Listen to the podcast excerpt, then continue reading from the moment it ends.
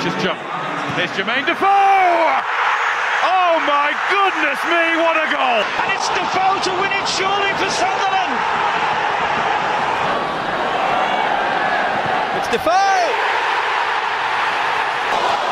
Reaches Toivonen again. And now Defoe!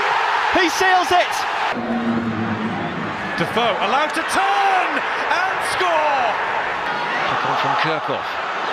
And this could break for Jermaine Defoe, and Sunderland have scored! Only up in the air from Elliott. There's Defoe, and it's in! Sunderland score! Defoe's in the middle, perfect 2 0! Jermaine Defoe scores! Nearly took the net off. Boys away from Baba. Only half cleared. Defoe! 3 2!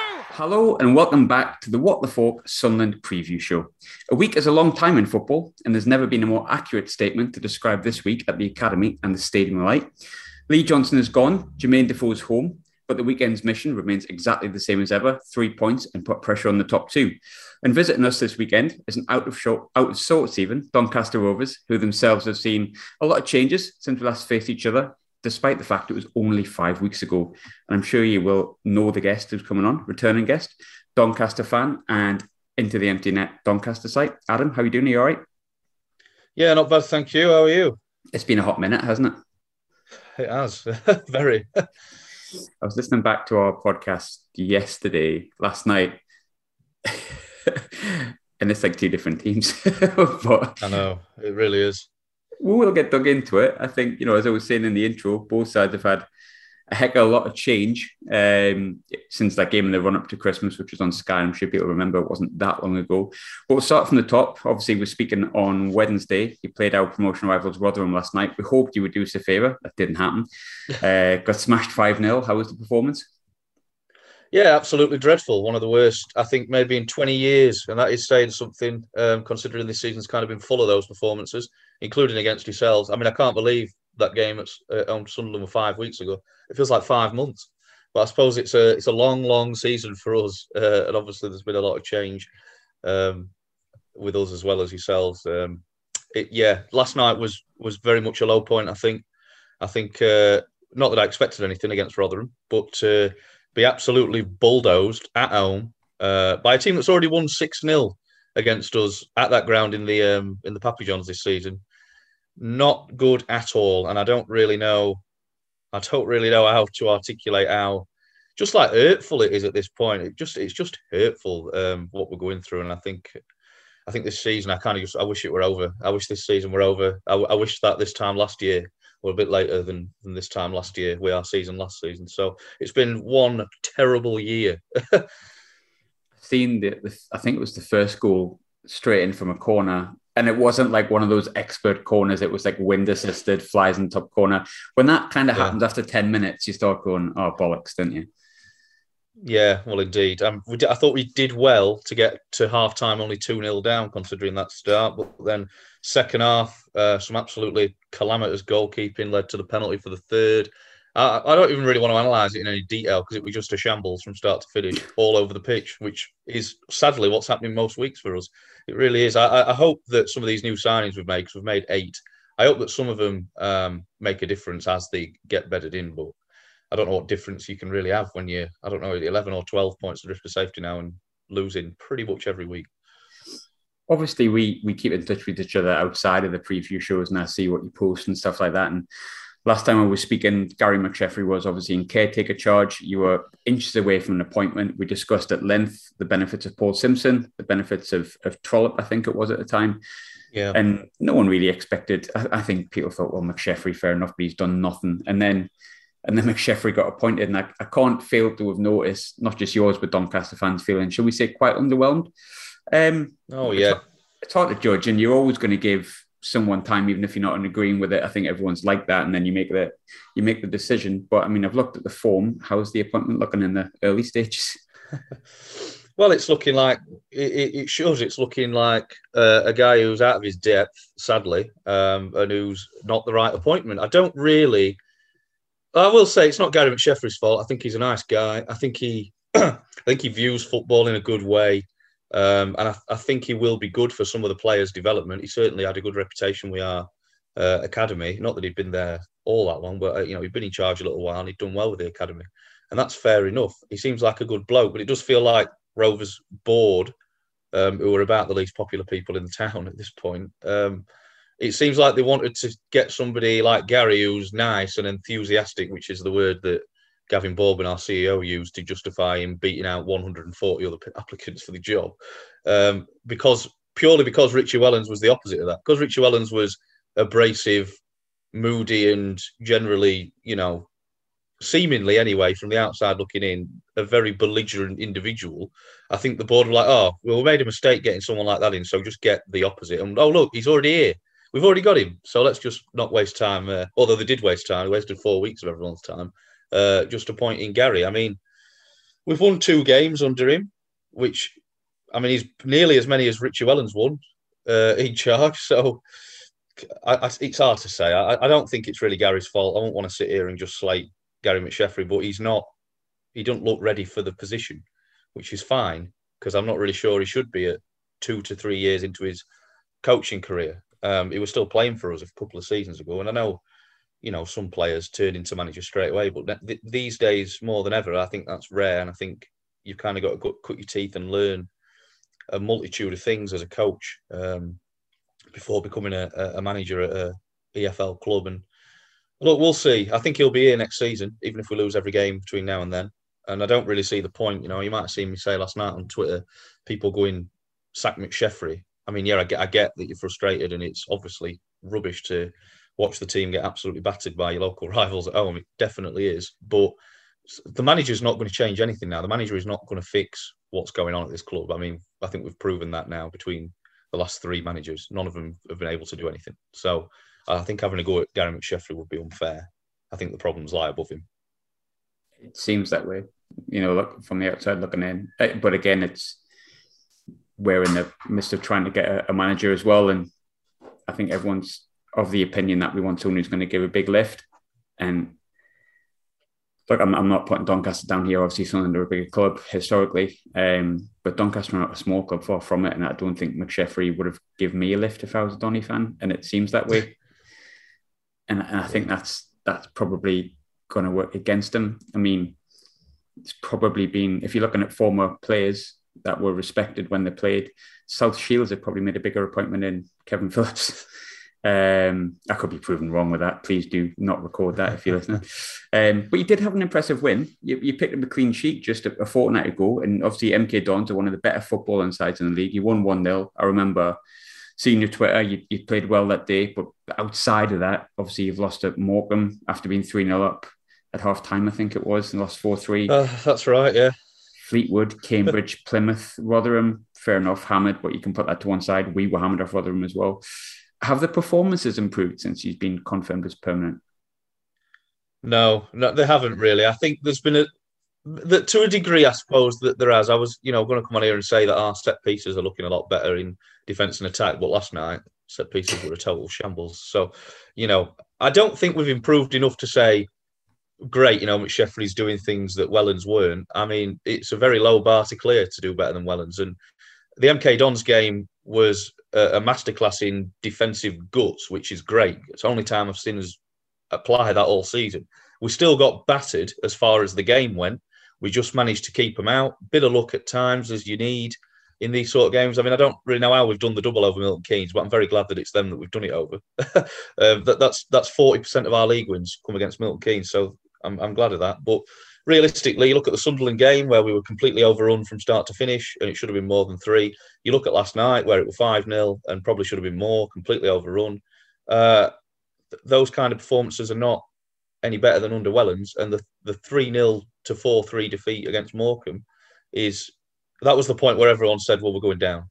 You know, we had Morecambe and Fleetwood at the start of the window, uh, Morecambe away, Fleetwood at home. Morecambe were 3 0 up at half time against and we get no points from those two games. And after that, everyone just said, "Well, we're relegated then. Don't matter now." And we we lost out on some signings because of that. Um, at that point, you're just like, "Well, there's no hope." We were ten points adrift, I think, after the Fleetwood game. I think it's even more now, despite beating Milton Keynes. I mean, there's nothing for fans to be hopeful about. There's nothing to be pleased about. There's no bright spots. Don't you know, don't ask me who, who are who one player to watch is if you're a Sunderland fan because just don't bother. It's going to be eleven cones uh, wearing blue shirts. What colours are away kit? Blue shirts. So don't worry about that either because there's just I don't know what's going on really. I hope in the summer that they have some idea of how to turn it round when we're in League Two. But right now, this team would not beat many teams in League Two. I would say that quite quite strongly. I mean, you're comfortably adrift at the bottom. Um, you never want to make a judgment on another team, but Doncaster historically League One promotion chasing team, recently Championship. Um, definitely not a League Two team, and it just looks.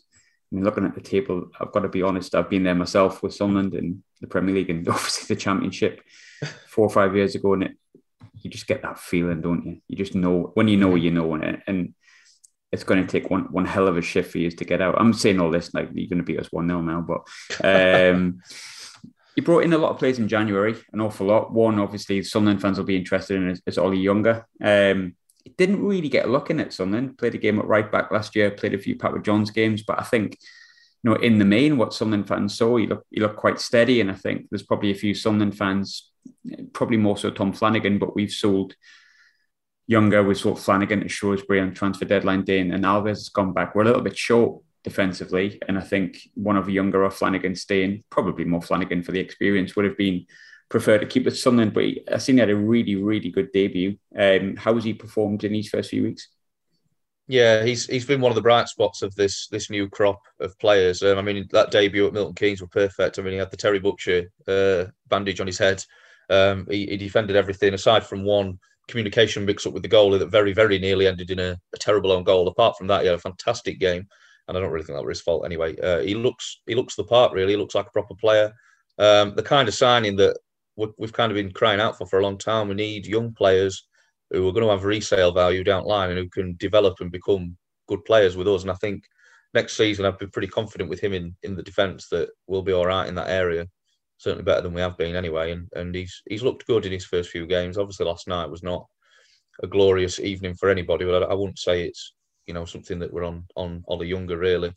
Um, he's looked good. Him and Josh Martin have been the two of the new new signings that have looked like they might actually be able to pull us somewhere closer to uh, the safety line. Not that not that I think we will, but yeah, he's he's looked good, and I think the kind of signing that we've we've needed to make for a long time and just haven't um, under the last couple of managers. So it's an encouraging sign that whoever has identified him um, has gone out and got him from you because it didn't seem like you're particularly overly keen to get rid of him. It was just a case of well, the opportunities come up, so off you go to play some games, I suppose. Yeah, and I think that was the case. I think a few people, Josh Hawkes obviously went to Tranmere as well, and a few people were, I wouldn't say like massively surprised, but I don't think anyone would have had any um, upset if they if they'd hung around and been part of the squad. But I understand that young boys, 22, 23, and you play games of football, and I think we've we've more or less said the same thing. But it, it's funny when you you're sort of speaking about how the fan base feels. It really reminds me of Sunderland's championship season when, if I'm honest, it got at Christmas and you're like, well, pardon my French here, but we're fucked. Um, like, and we're bringing in the likes of, oh God, sorry, Sunderland fans in advance, but you've got Callum McManaman and Marc Wilson and these sort of experienced pros that come in and you're crying out for, yeah, well, you're looking at the younger players, which at the time for us would have been Maja and, and Asoro and dare I say it, Donald Love um, and Paddy McNair. Some came with us, some didn't. Some worked out, some didn't. Um, some worked out really well and left and cost us promotion. Cheers, Stuart. Um, but when it comes to the signings you brought in, there is one name that sticks out, and I'm quite curious as to whether, as Sunderland fans would see, is he a is he a Marc Wilson signing? Is he like a, a Jonny Williams signing? Oh, that's probably not unfair, Jonny Williams, or is he has he been quite steady? Which is Adam Clayton. Obviously, came from mm-hmm. Birmingham, being at Middlesbrough good player back in the day. Let's be honest, he was he was lower end Premiership at points, definitely a high end Championship player. Is has he been decent?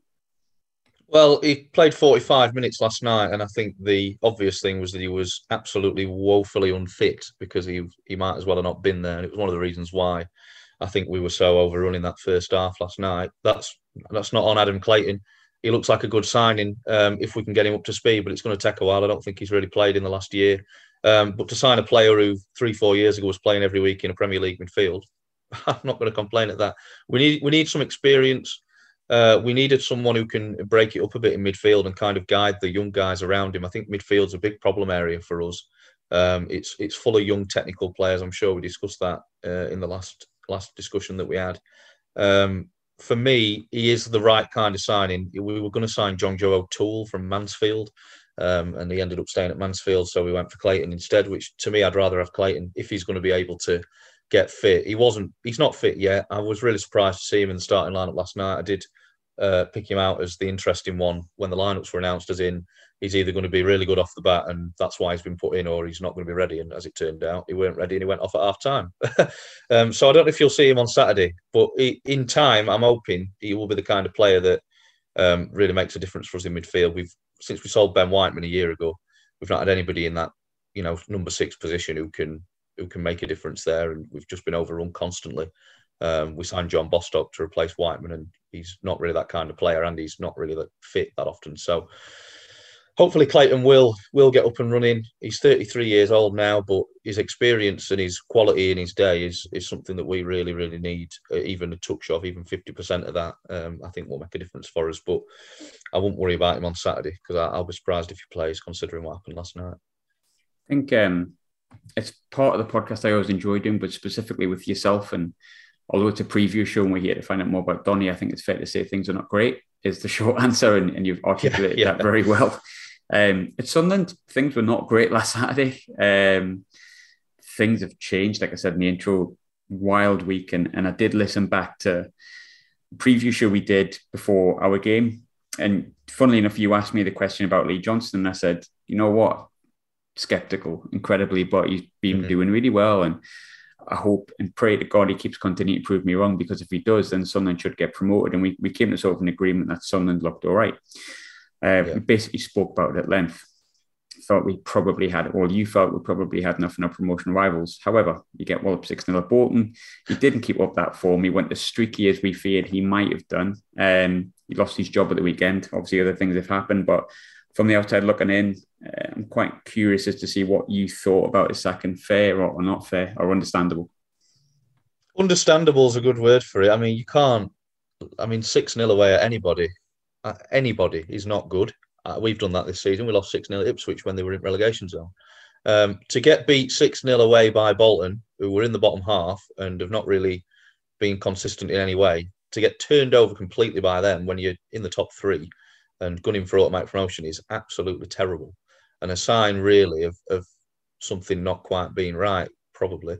Um, we all know about Lee Johnson. We know he is a, he is a streaky manager. He was, he was streaky at Barnsley to good effect for a while and he's been very streaky at, when he was at Bristol as well to not so good effect. Um, it looked like things were coming together and obviously after that you know the last time we spoke it was after the Arsenal game wasn't it? And thought that you gave a really good account of yourselves against obviously a very very good side and you know you've been getting the results in the league. So I thought, you know, if if you can just see this one through, he'll probably get you up, and then see where you go from there. But I think for him to lose his job after getting absolutely thrashed by a by anybody in League One, I mean, it's probably fair, isn't it? And he he he's the kind of manager again, and we've discussed this before, where you get a manager in who's a good manager for this level, seemingly who's who's got some pedigree at this level. When a team like Sunderland need to be finding someone who's either has or is aspiring to a higher level than this because Sunderland shouldn't be in League One. Um, it's as simple as that. So I don't know where you go next. A lot of our fans have been saying, please don't appoint Grant McCann. um, you know, it just be. He were at the Donny game last night. I don't know why. Um, I'm sure he enjoyed himself. But um, you know, a manager like that, an appointment like that, for me, whilst it would galvanise you short term, I'm not sure it'd get you up, and I'm not sure it'd be a good appointment for the championship. So I think you need to be looking a bit out of the box with it. I would anyway. I, I think your last few appointments have all been ones where you go, well, yeah, he should be able to get you up, but if he doesn't, it's not that big a surprise, sort of thing. Yeah, I think it's.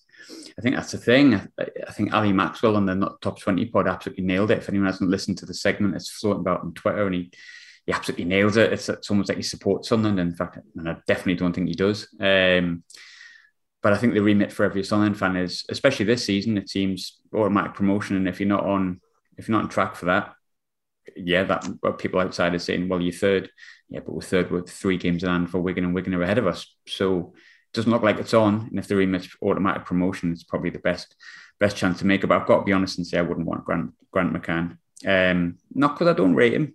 Um, obviously he's, he's got promoted, but we did that with Parkinson. Someone will get you out of League One.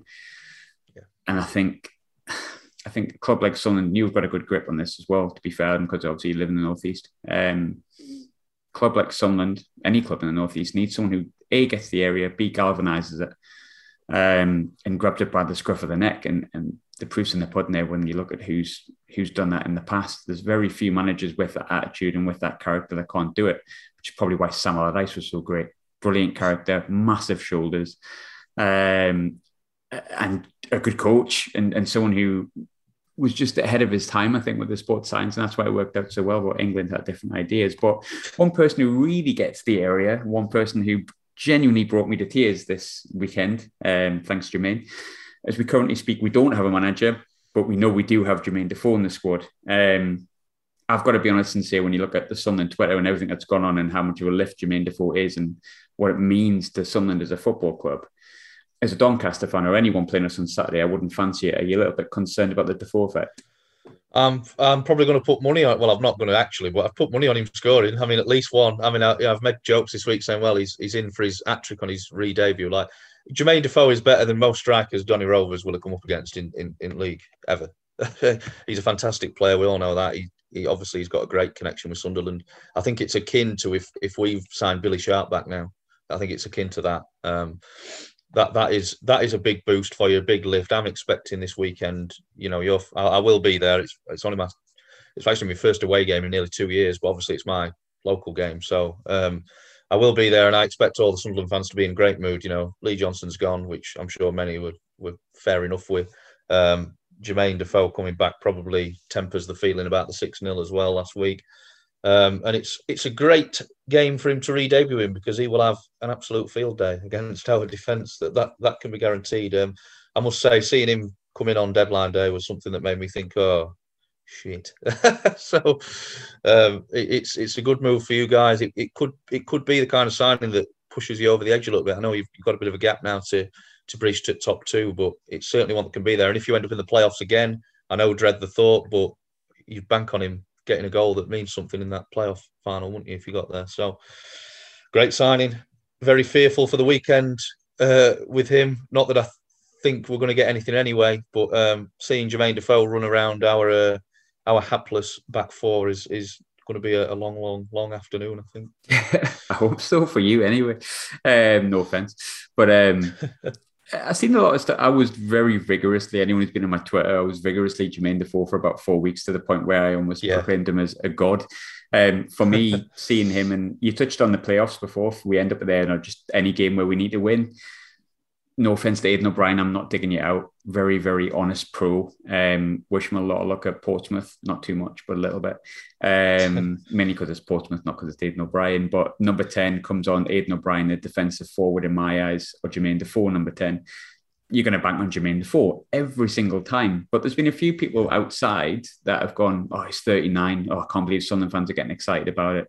Mainly people who have not seen the absolute horrendousness of League One, if I'm honest with you. No offense to every club, but it is a bad division. There's a lot of poor quality.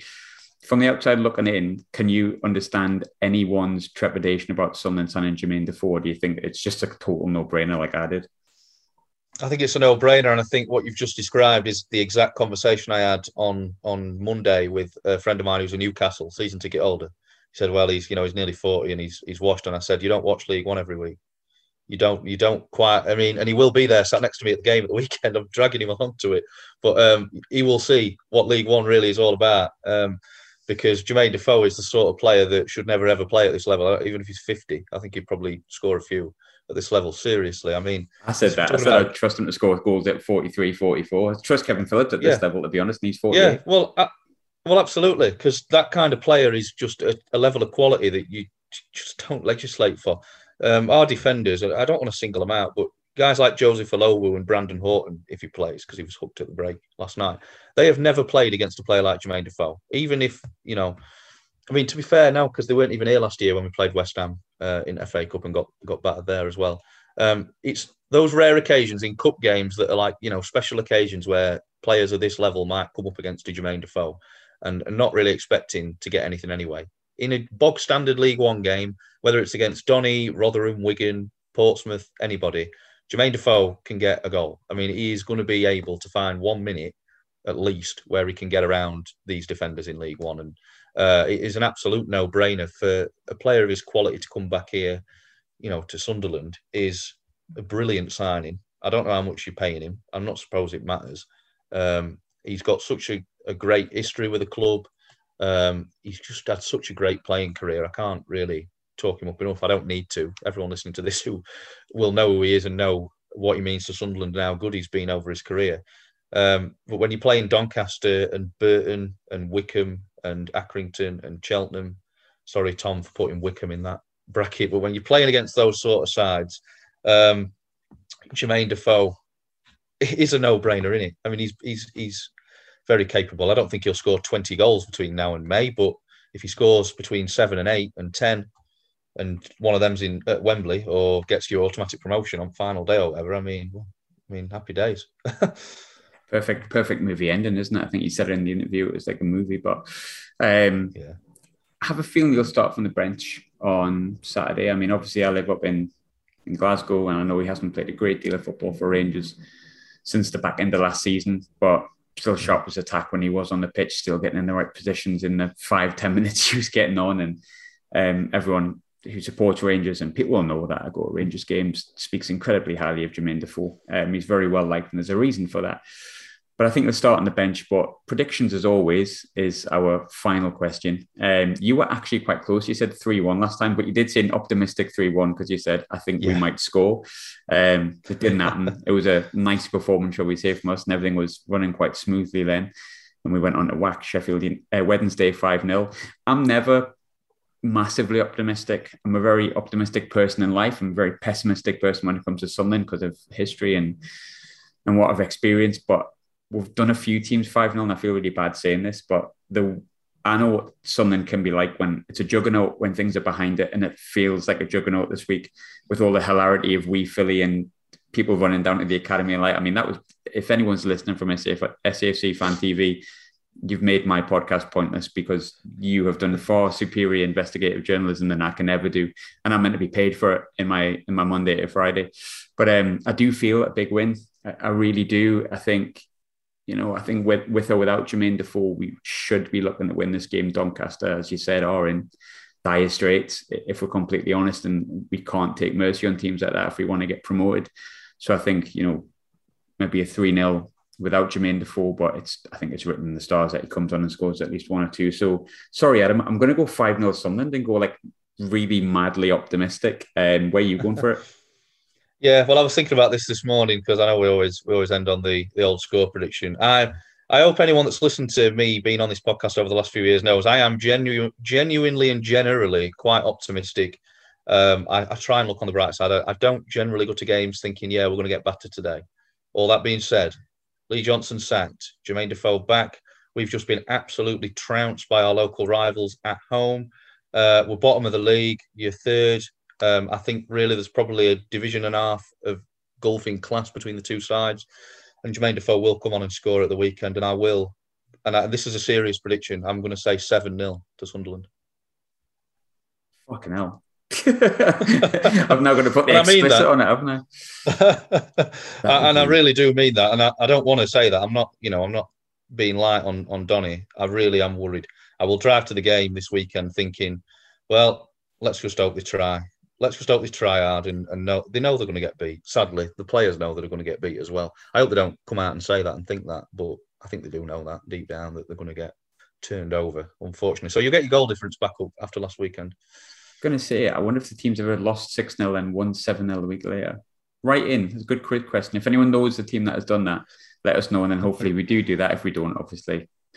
Um, thanks as always, Adam. Before I go, um, people know I'm not that bothered about subscribers. I do this for fun, and if people like it, that's incredibly humbling. But um, just allow me to be soppy for a moment. Um, obviously, reached a thousand subscribers after almost two years of doing this on, on YouTube yesterday. Um, and it's massively appreciated. It's really nice to see that people think me waffling shite and the guests that are with us, obviously not Adam, but other guests waffling shite is something that's worth subscribing to. So thanks very much for doing that. I really appreciate it. Um, it it's really nice to to just have other Sunderland fans say that they enjoy what I do because ultimately I'm just a Sunderland fan like the rest of us. Um, no better, probably considerably worse. But on a serious note, um, thank you very much for doing that and enjoy the game on Saturday. Get behind the lads. I'm sure you will. It's bound to be a great occasion. I'm very excited for it. Um, and yeah, let's hope we win.